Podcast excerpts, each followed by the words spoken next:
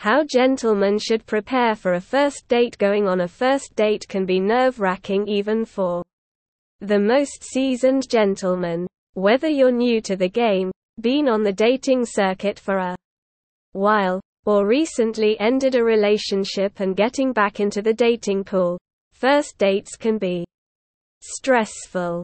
However, with proper preparation, you will maximize your chances of making a good first impression. In the week leading up to the first date hopefully, you've planned your date in advance and have sufficient time to prepare. Ideally, you would want the following checklist to be ticked off a week or so in advance of the date. 1. Get a haircut gentlemen, regardless of whether you're going on a date or not, keeping your hair kempt is very important. Unless you're rocking long hair, you should be visiting your barber at least once a month to get a haircut. If you haven't been in a while, take this opportunity to get it trimmed before the date.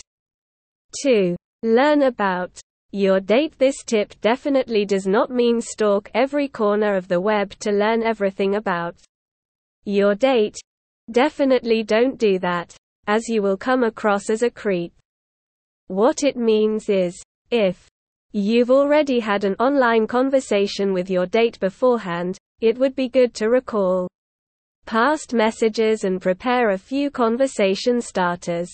Not only will this show that you've been paying attention to her messages, but it will also create for much more interesting conversations and leave a great impression.